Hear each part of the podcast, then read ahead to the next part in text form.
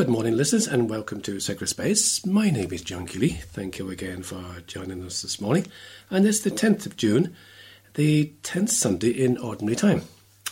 The piece of music that we played to start off the programme was the Sacred Heart song sang by Michael John Poirier. And the reason why we've done that was because, of course, the Feast of the Sacred Heart was celebrated last Friday, uh, June the 8th, and we didn't really have any chance to mark it because, of course, last week we spoke about Corpus Christi. And so we said we, thought it important. We know people have a lot of devotion in the locality and indeed in the world to the Sacred Heart, so it was good for us to mark that this morning. And to help me to produce this programme this morning, Shane Ambrose. Good morning to you, Shane. How are you? Good morning, John. How are we keeping? Good. Thanks a lot for joining me this morning, Shane. Now, uh, just to let people know from uh, from our our, our, um, our sort of notices that we put around the place, Father Columba McCann from the Glenstal was due to talk to us this morning about the lay outlets, but unfortunately couldn't make it this day. He'll be joining us again in the future. But we're delighted to welcome onto the programme again a week earlier than what we planned. Father Seamus Enright from the St. Mount St. Alphonsus there in Limerick. Good morning to Father Seamus. How are you? Uh, John, good morning. I'm delighted to be back on the programme and delighted that I'm back a week earlier than was intended um, because we'll be um, getting our novena off to the start, off to a start at the weekend. Perfect. So Father Father Seamus is going to stay with us in part two to reflect on that, in fact on the novena and the icon and so on and so forth, and stay with us in the gospel in part three. But in the meantime, we want to welcome those people, uh, especially those people who are sick, those people who are under pressure and lonely, housebound, maybe got some health problems, maybe got some tests coming up. We hope that those of you who are listening with those problems join us this morning We'll get some hope and some solace from the programme. As people know, at this particular stage, this programme is broadcast on West Limerick 102 at 11pm again tonight. And a podcast of this and previous programmes uh, is available on our blog, which is Sacred Space 102.blogspot.com. So that's Sacred Space 102.blogspot.com. And also available on iTunes by searching for Common Sea Inspirations. Of course, if you want to contact us at all in regard to comments about the programme, maybe suggestions about people we should chat to on the programme, you could email us, and that's on sacredspace102 at gmail.com, or you can text us, and that's on 087 6088667. That's 087 6088667. So, this part of the programme, Shane usually shares with us some celestial guides, some saints that are going to accompany us for the week. Thanks, Shane. Uh, so, liturgical odds and ends this week, John. Uh, so, as you said, Sunday at the top of the program, Sunday today is the 10th Sunday in ordinary time, so we're well out of the Easter season. And for those praying the Psalter this week, we're on week two. Now, Monday is the 11th of June and is the feast day of Saint Barnabas. Barnabas is ranked as one of the apostles and associated as being born on the island of Cyprus very much associated with St. Paul and his first missionary journey, as recounted in the Acts of the Apostles, and he is said to have taken part in the Council of Jerusalem, also in the Acts of the Apostles. He returned to Cyprus for preaching the gospel, and is said to have died there as well. Then on Tuesday, we have the feast day of St. Lavinia of Ireland. Now, she was born a princess associated with Oriel in Northern Ireland, and she was the sister of three other saints St. Fachna of Rothery, St. Uh, Caraca of Clonburn, and St. Darina of Cashel and St. Enda of Aran. And no more pertinent details of her life have survived, although she's supposed to have died around the year 500 AD. Then on Wednesday, we have the feast day of St. Anthony. Now, depending on the part of the world you're in, you have to be very careful what you call St. Anthony. For most people, he's known as St. Anthony of Padua. And of course, Padua is in uh, Italy. But if you are in Portugal, if you call him St. Anthony of Padua, because there he's called St. Anthony of Lisbon. And of course, this is the St. Anthony of lost items. This is the one that kind of people pray to when the car keys go missing. And the reason you have this distinction is, of course, Anthony is actually Portuguese. He was born in Portugal, and uh, uh, he was born in Lisbon, and he was born in 1195. Very much associated with, he was a Franciscan saint, and um, into the friar minors, and originally wanted to go and preach in Morocco he was shipwrecked in Sicily, and he joined some of the brothers who went on to, to Assisi. He was a gifted speaker and attracted crowds where he went, uh, and preaching and and also uh, a miracle worker uh, as well, according to the stories that are, that are associated with his life. So that's who we celebrate on the uh, Wednesday the 13th. And for those that owe their debts to St. Anthony for things found, it might be a good day to settle your payments. just, you know, just a suggestion. Just a suggestion. thanks, Shane. Right. On Thursday, then, of course, in the Irish calendar, it's the 14th of June, we have the feast day of St. Davnet. Now, Davnet is associated with County Monaghan, and uh, she was, a tradition speaks of her as a virgin and founder of a church or monastery, and a staff was said to have been very much associated with her, and it was used by the local uh, community as a means of truth testing. Uh, and that is that is the legend that is that is that is that is associated with Saint Davnet. Then on Friday, we have the feast day of St. Bernard of Menthon. Now, John, the reason I picked this guy out from the liturgical calendar is did you ever wonder where the name of the dog St. Bernard came from? You're going to tell me. Yeah, actually, it's associated with this guy, St. Bernard of Menthon. He is the apostle of the Alps, born to French nobility um, around 923 in 996, and he evangelized the people of the Alps for 40 years. He started a patrol that cleared robbers from the mountains, and he was established hospices for travelers and pilgrims to Rome. And he also established a community of Augustinian hosp- uh, hospitalers to staff those uh, hospices, and they continue to this day. And the dog that bears the name Saint Bernard uh, is is uh, is associated and named for him. Then finally, on Saturday, we have the feast day of St. Coleman Macri. Now, this is an unusual, another one from the Irish calendar, a spiritual student of St. Columba of I- Iona, and he was a deacon who helped found the monastery on Lambay Island in Dublin and eventually served as its abbot. And he is said to have died in the 6th century of natural causes. So that's what we have, John, in terms of celestial guides this week.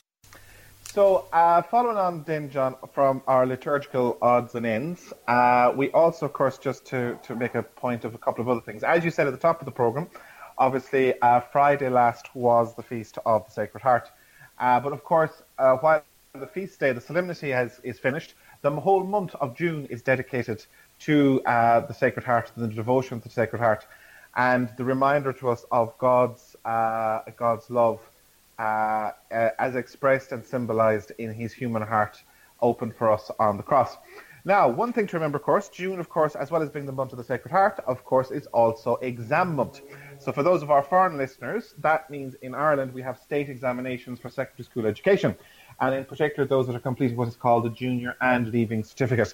It's almost a rite of passage in an Irish context nowadays, uh, but as we would say to anyone that's listening, you know, and particularly if you're housebound, keep the Leaving Cert students in particular in your prayers. It's a very stressful time for them. But for anyone that's listening, of course, that is doing exams this week, listen, all you can do is do your best and see what way and see what happens. All you can do is do your best. And that's all that anyone can ask of you. And no matter what happens, life doesn't end after, after the Leaving Cert. It goes on and on. Now, in terms of notices, of course, this week, John, just want to add a couple of one or two myself, if that's okay. Um, now, first of all, just uh, to say to people, uh, in two weeks' time, we're going to have um, a program about the World Meeting of Families again. And just to say to people, if you are interested in volunteering for the World Meeting of Families, they have extended the opening, uh, the, the, the closing date for applications for volunteers, and they badly need uh, volunteers to sign up and to help out uh, for those series of events um, in August in Dublin. Uh, so if you're interested, just to check, click onto the World Meeting Families website and to check out uh, the application procedure for uh, volunteering. Um, now, a couple of other things. For those that might want a little bit of a time out, uh, there is a couple of uh, upcoming upcoming things. One of which is on actually next week, which is the June the 15th to Sunday, June the 17th and it is a weekend in Ballinskelligs, and it's called Reflecting on the Seasons of Your Heart, and it's facilitated by Agnes Nolan, who's an artist, and Sister Delia O'Connor. And if you're interested, you need to confirm the booking with Sister Cecilia English, and that's on 087 2463749 uh, by tomorrow, as places are limited and it's a weekend in Ballinskelligs. As well as that, then there is also, just for people that might want to be aware, a couple of retreat days that are coming up in Glenstal Abbey. Uh, Tuesday, the 26th of June, is a one day silent retreat for women. Wednesday, the 27th June, is just a, a, a retreat day for women. It's not a silent day. And Thursday, the 28th of June, is a day retreat for men. So it's an opportunity to reflect, relax, and pray in obviously the peaceful surrounds of the abbey and guided by monks of the abbey. Um, the, uh, for more information, contact Install at 061 621 That's 061 621 005. And then last one there, John, which I, I would highlight was uh, uh, this is um, being run by Milford Care Centre and the Anam Cara organisation, which supports bereaved parents. And they're holding a bereavement information evening next Thursday, the 14th of June, at 7 p.m. in the Milford Care Centre. So that's 14th of June, 7 p.m. And it's a free event and it's open to all bereaved parents. Uh, the only thing that they just like to know is if, if you're planning to attend, could you let them know by Wednesday? And 085 two double eight double eight double eight. That's 085 two double eight double eight double eight. That's an information evening for bereaved parents. That's it from my side, John. Thanks a lot for that, Shane. Just one one important notice that I'd just like to bring to uh, listeners' attention. Father Michal Liston, a good friend of the programme over the years, has given us many a reflection.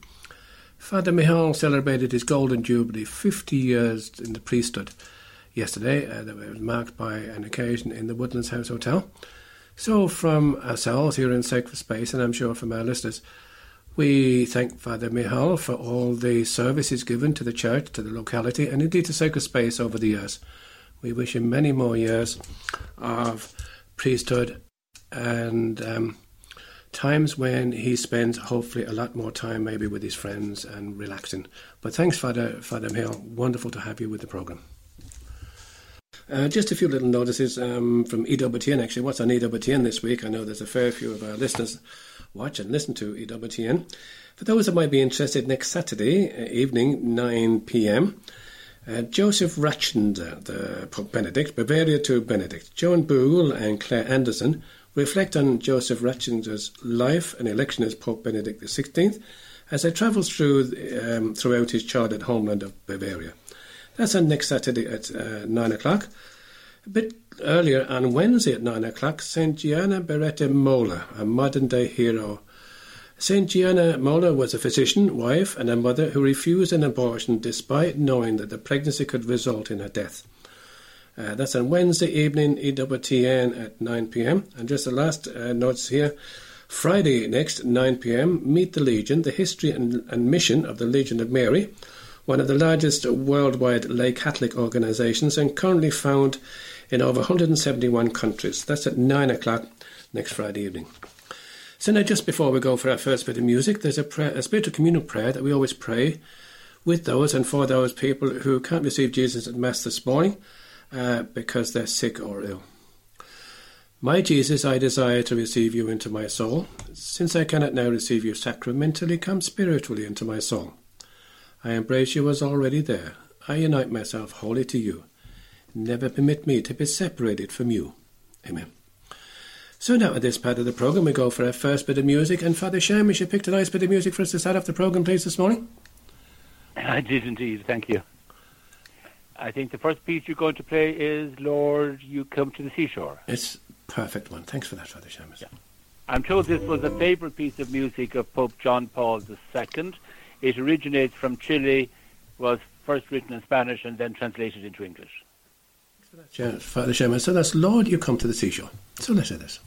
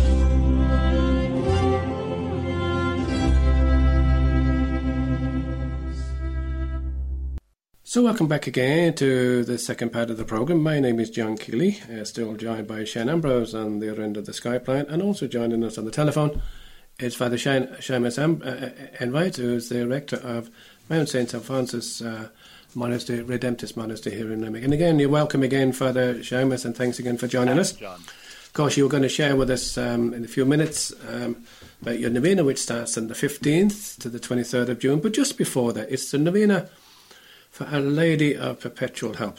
And maybe a few of our listeners just might want to know a little bit more about Our Lady of Perpetual Help, how it came to being, and so on and so forth. Could you share a little bit with us, please?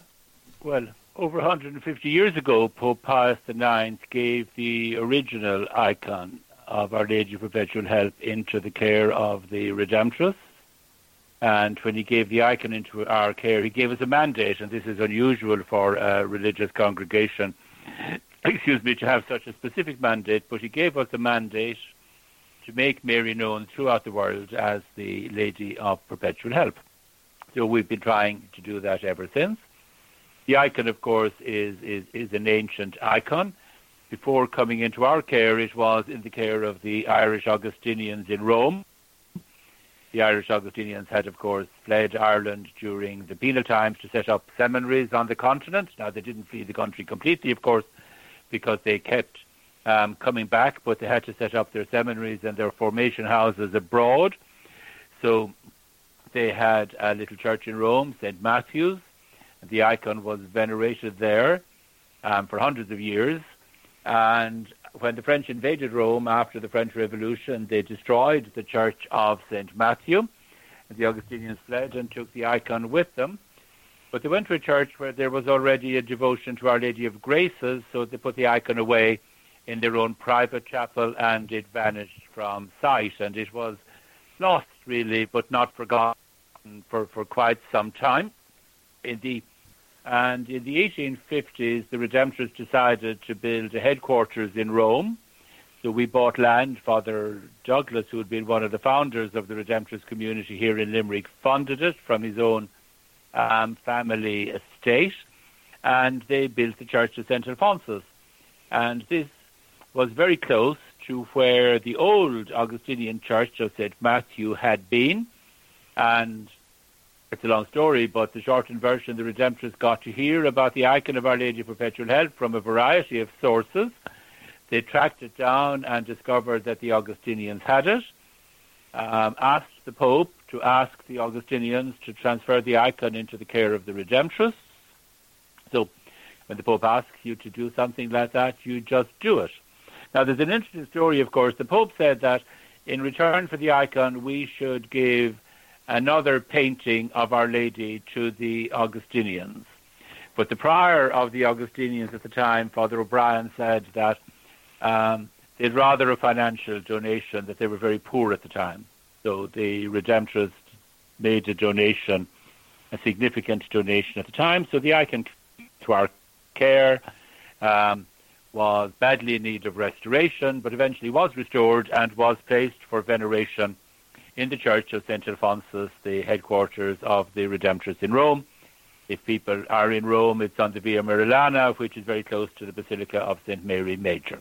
So that's the Roman bit of the story.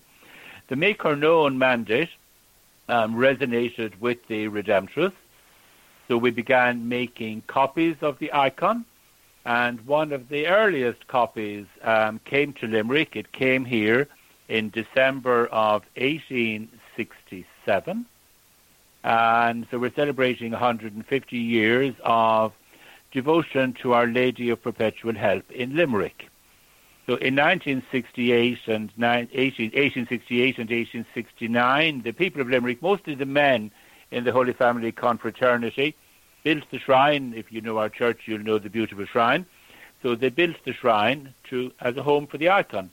So it's been venerated here since December of 1867, and in the shrine, um, since the shrine opened on the Feast of the Assumption, the 15th of August in 1869, and the devotion has been uninterrupted.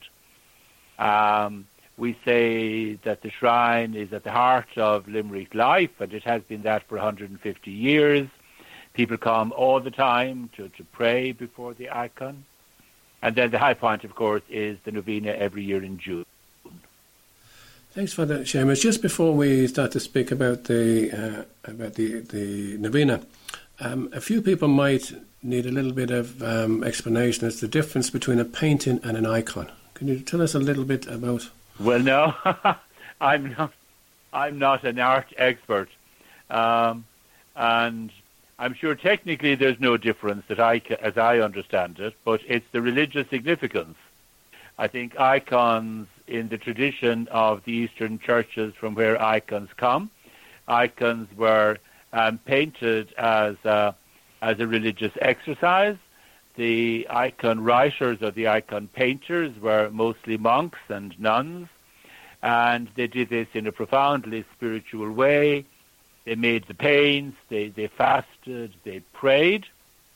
So all of that praying and fasting and spiritual energy um, went into the, the icon. And they're, they're highly symbolic, of course. Um, the icon of Our Lady of Perpetual Help is probably a little bit less um, formal than some other icons because it was painted on the island of Crete where there were Italian influences at work. So the features of Our Lady and Jesus are a little bit more, a little bit less stylized than they might be in, in a normal icon. And the icons are considered to somehow make present the mystery that they represent. And they're seen as really gateways into heaven. And, and I think the icon here in Mount St. Alphonsus um, is such. Um, you know, people have been praying here for before the icon for 150 years. I think that the praying of the people has rubbed off on the icon.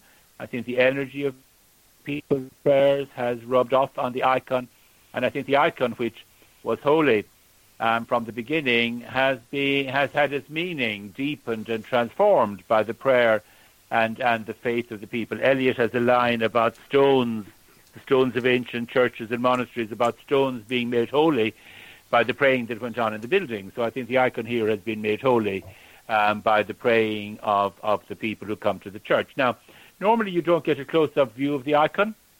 It's in the shrine, has been there for 150 years. It's actually quite up, high up, so you pray from a distance. But this year, on June the 27th, which is the feast of Our Lady of Perpetual Help, um, to celebrate 150 years of devotion in Limerick, we're actually going to take the icon out of the shrine, and we're going to take it to the high altar for a day, so that people can come and pray close up, as it were and, and, and see the detail of the icon as they're praying. So it'll be a once in a it'll be a once in a lifetime opportunity on the 27th of June.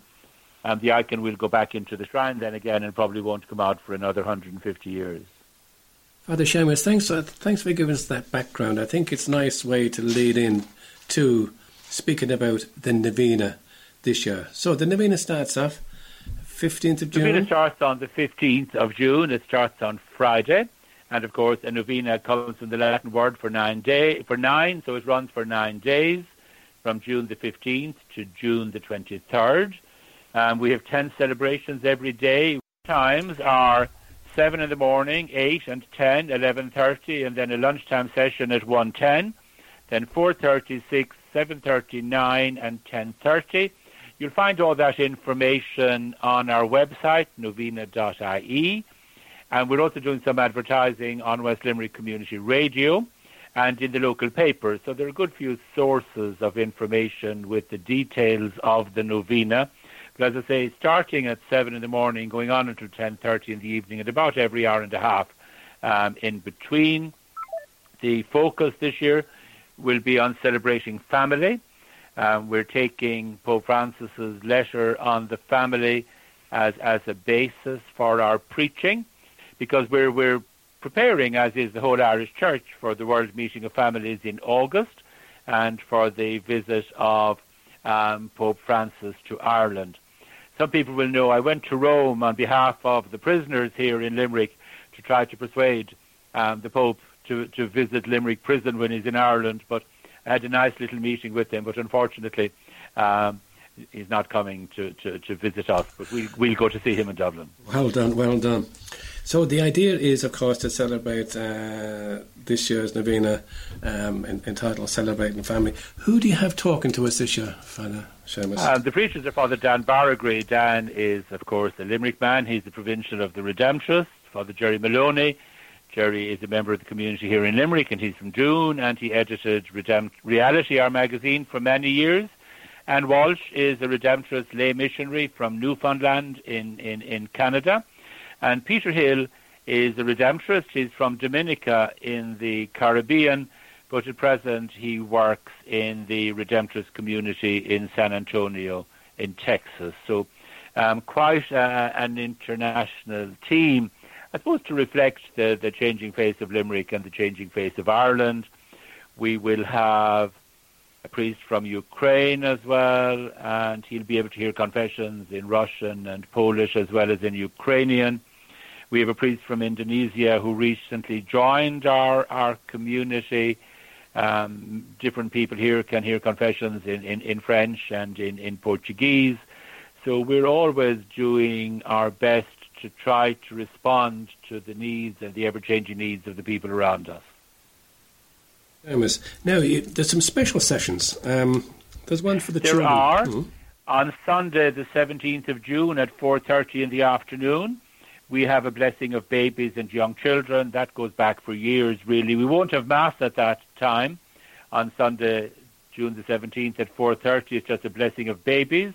On Monday, the 18th of June at 11.30, we have a special novena celebration for First Communion classes, and schools from quite a radius um, come to that, and, and it's a lovely gathering. So if you're listening to me, if you have a First Communion class, um, if you haven't been in contact with us yet, there's still time to get on to us. Then we have the Sacrament of the Sick on the 23rd of June at 11.30. And as I say, all this information is on novena.ie. Then we have a counselling service from, we have confessions, we have a reconciliation day on the 19th of June. So quite a varied programme. And you always say, Father Seamus, that every everybody is welcome to this novena. Yes, and I'd like to emphasise that again, that, that everybody is welcome. Um, everybody is always welcome here at Mount St. Alphonsus. Um, everybody is welcome in God's house, and everybody is, is particularly um, welcome at the novena. Okay, so again, ju- just remind us again, it starts up again this Friday, the 15th. We're starting on Friday the 15th. We go for nine days up until the 23rd. We have 10 celebrations each day. we begin at 7 in the morning. We end at 10.30 in the evening. And you'll find all the information on novena.ie.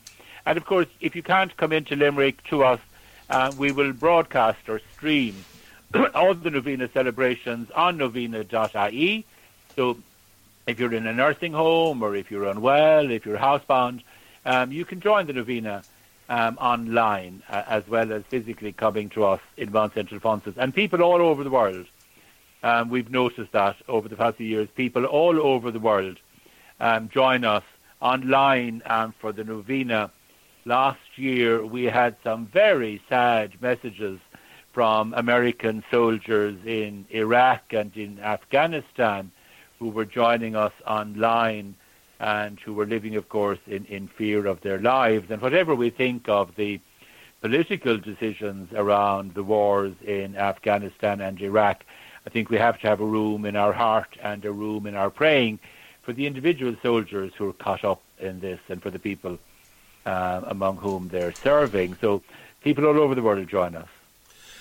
Father Seamus, thanks a lot for coming on and sharing that good news with us. Um, it's it's um, it's a beautiful celebration. I, I, I, go there every year myself, and I know lots of people from the county will be there. So thanks oh, again yeah, from all over. Thanks again for all those people, for all for, for all of your team there, for putting on uh, such a wonderful Thank event you. for us each year. Thank you so much. Thank now, you. at this part of the program, we might go out for a second piece of music, and you've chosen another piece of music there, Father. Yeah, I've chosen a piece really. Um, Dolores O'Riordan um, singing the Ave Maria. Um, the high point of Dolores's life was singing for the Pope. I was talking to Eileen, her mother, lately, about that. But uh, Dolores spent a lot of her life in the shadow of Mount St. Alphonsus. She went to the model school. Um, she went to Laurel Hill. Um, and Eileen was telling me, loved this church and loved the shrine of Our Lady of Perpetual Help and often went to Mass here as a young person. So in, in, in memory of, of Dolores and as a tribute to Eileen, um, her mother, um, I'd like to play um, the Ave Maria. Thank you so much. Okay, so let's do this.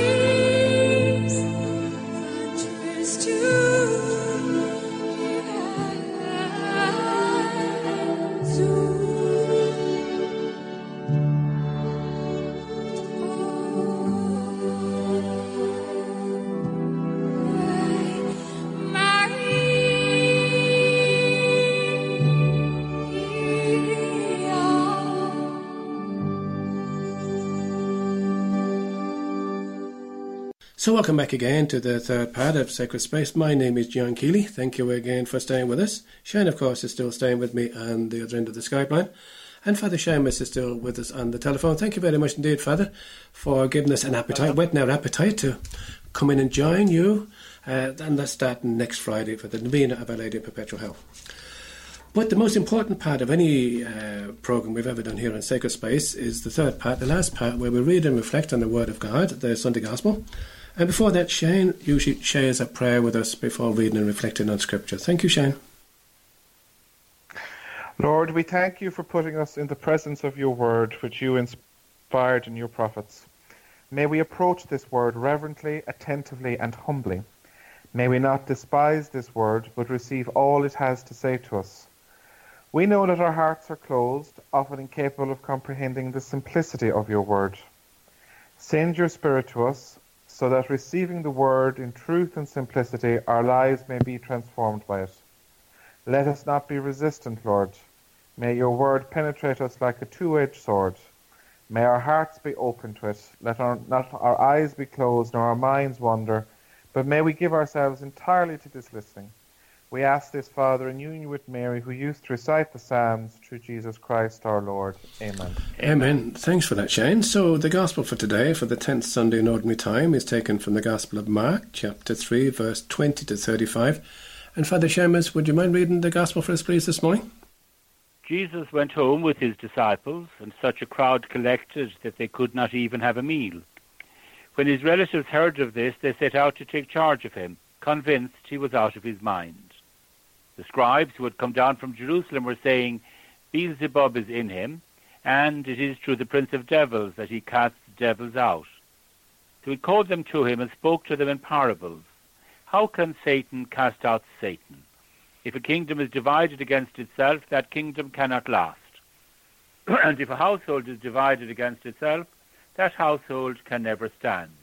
Now, if Satan has rebelled against himself and is divided, he cannot stand either. It is the end of him. But no one can make his way into a strong man's house and burgle his property unless he has tied up the strong man first. Only then can he burgle his house. I tell you solemnly, all men's sins will be forgiven, and all their blasphemies. But let anyone blaspheme against the Holy Spirit, and he will never have forgiveness. He is guilty of an eternal sin. This was because they were saying, An unclean spirit is in him. His mother and brothers now arrived, and standing outside, sent in a message asking for him. A crowd was sitting round him at the time the message was passed to him. Your mother and brothers and sisters are outside asking for you. Jesus replied, Who are my mother and my brothers? And looking round at those sitting in a circle about him, Jesus said, Here are my mother and my brothers. Anyone who does the will of God, that person is my brother and sister and mother. Thank you for that, Father Seamus. So that's the, the Gospel for today, for the 10th Sunday in Ordinary Time, taken from the Gospel of Mark. Father Seamus, would you like to share a thought with us, please, on this Gospel this morning, please? Yep. I think Mark's Gospel is a very interesting Gospel, and I think it, it resonates in a special way for the time that we're living in. There is a consensus among scholars, I think, that Mark was traumatized when he wrote the Gospel. That he was traumatized because the community in which he lived and for which he was writing was experiencing a time of great persecution. But what really bothered him was that people began leaving the community. People who had followed Jesus now decided not to follow him any longer, and they began leaving the community because of two reasons, I think. First of all, they couldn't cope with suffering quite understandable, and they had difficulties with the teaching of Jesus about servanthood. so in Mark's Gospel, everybody who was close to Jesus, including his family, comes badly out of it. None of them understand Jesus. None of them quite put their finger on the pulse of what he's about. When he needs them, they betray him. None of them are there when he needs them at the, when he's hanging on the cross dying. And if you can recall uh, Mark's account of the death of Jesus, the, the, the followers are all gone. Nobody is standing at the foot of the cross. They're all gone. They've all run away. And it's outsiders who recognize what it is that God is doing. Um, a woman comes and anoints Jesus. She gate crashes a party to prepare him for his burial. And the centurion, a complete outsider, says, Surely this was a son of God. And then Joseph of Arimathea who followed Jesus but at a distance comes and prepares him for burial. So he depends in the end on strangers, not on followers and not on family. But the, the, the abandonment of the community, so, so distressed Mark that his gospel has this kind of dark, dark sense to it. Thank you for that, Father Seamus. Um, Shane, would you like to share a thought with us, please? Yeah, um, it's I think actually what Father Seamus said there is actually a very interesting point in terms of Mark's gospel very much being um, a gospel for our times. I suppose when I was looking at it, the thing that struck me about this week's gospel was that linkage to family, and the you know the, the first part of the gospel and the last part of the gospel spoke about that dynamic and what Jesus Jesus was was talking about, and of course. Um, in, in the, in the tradition of the time, the family was very much a focal point uh, for the community. Um, still very much a, a part of the, the, culture of the Middle East today. And um, Jesus' approach to it was very uh, countercultural in trying to bring across the point that he was trying to make. He was kind of a rebel in terms of breaking out from the confines to say that, you know, if you were his follower, you were the equivalent of his brother his sister or his mother and that's you know something for us maybe to think about because I suppose we can get very um, cliquey in terms of our groupings and how we view things, and it's a challenge to us, I suppose, to and a reminder to us um, that being Christian and being is is is, is quite a, a wide ranging thing, because even if there are people that we disagree with, and we might disagree on very fundamental things, uh, followers of Christ have to be open to the divine in each other. And we have to be able to recognize that the person that we might meet or see is a brother or sister in Christ. And that can be very challenging for us in terms of our response to the call that Jesus makes to each one of us. Because the, the, the gospel we have this week from Mark, the, the section of the gospel, it comes immediately after um, Jesus has called the 12 disciples in, in Mark's account. And it's, it's a response to that in some ways, in terms of, well, what does it mean when we are called to be followers of Jesus? And it's, I suppose it's one of the things I suppose we need to think about and reflect on, uh, each of us on, on this Sunday morning, and we're listening to this gospel, in terms of, well, what is our response to that call? In terms of being able to find the space and the time uh, to listen to that still small voice uh, in, in our hearts. And you know, and and it's it's finding that opportunity, and like you know what Father Seamus said about the novena in, in, in the second part of the program, these are opportunities for us to to find that space, to encounter God, to make space, to do it, um, uh, so that we can listen to what He has to say for to us, and um, it's it's it's it, that that that was that that was one of the things I think that that, that struck me on on, on, on, on this Sunday's gospel. Thanks for that, Shane. One of the thoughts that struck me um, on this Sunday's Gospel was right towards the end, where the Gospel, when it says, Who are my brother and my brothers? And looking round at those sitting in a circle about him, he said, Here are my mother and my brothers. Anyone who does the will of God, that person is my brother and sister and mother. And I had to think about that for myself there for, for a little while, and the question was posed to me um, do I want to be a brother and sister of Jesus? If so, Jesus tells us we need to do the will of God. And how do and and how do I know what the will of God is for me? I need to listen to the Holy Spirit, give the Holy Spirit time and space to lead me to that place where I can hear God speaking to me.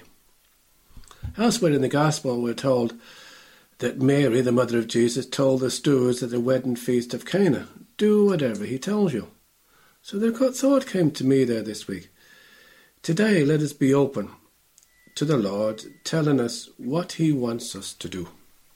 So I suppose the thing that got me this week was anyone who does the will of God. The question we have to ask, am I doing the will of God? Do I want to find out if I'm doing the will of God? Do I give the Spirit time and space? to hear what God is asking me to do, and then work away from there. Just one of those thoughts, Shay. Maybe something similar to what Father Seamus shared with us. Father Seamus, uh, sorry, just before we finish off the program, would you like to remind us again about the Novena, please, the times? I'd be delighted to to remind you again, and I'm grateful for the opportunity. The Novena at the Redemptorist in Limerick, June the 15th to June the 23rd. We begin with a celebration at 7 in the morning. We go on right through the day. And our final celebration every evening is at 10.30. That's a little bit different. Others, it's quieter, it's more reflective, it's in candlelight. We use Taizé style music, and, and, and that appeals um, to, to, to some people, um, especially. Um, everybody is welcome. Everybody's welcome at the Novena. Everybody's always welcome here in Mount St. Alphonsus because, and I suppose just picking up on the gospel again, we're the new family of Jesus. I mean, we're his sisters and we're his brothers, and it's not an easy time. But um, everybody is welcome into this community.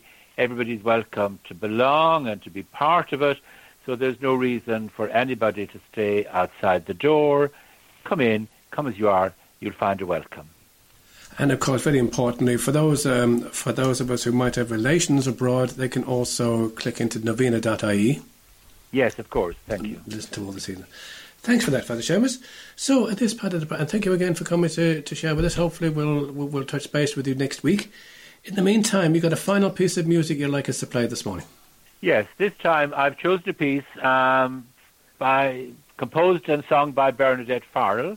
Uh, Bernadette Farrell works in the East End of London. She's a social activist and a contemporary uh, liturgical musician, and it's called um, Everyday God. and I think it, it resonates with some of the themes that Pope Francis has been emphasizing and since he became the Bishop of Rome. So Everyday God by Bernadette Farrell. Thanks a lot, Father Seamus, and also thanks for your patience because this morning we had a few challenges with our Skype line uh, and so on and so forth. But thank you for bearing with us, and uh, best of luck for the Novena. And this is a beautiful piece Thank of you. music, "Every Day God" by Bernadette Farrell. So let's hear this.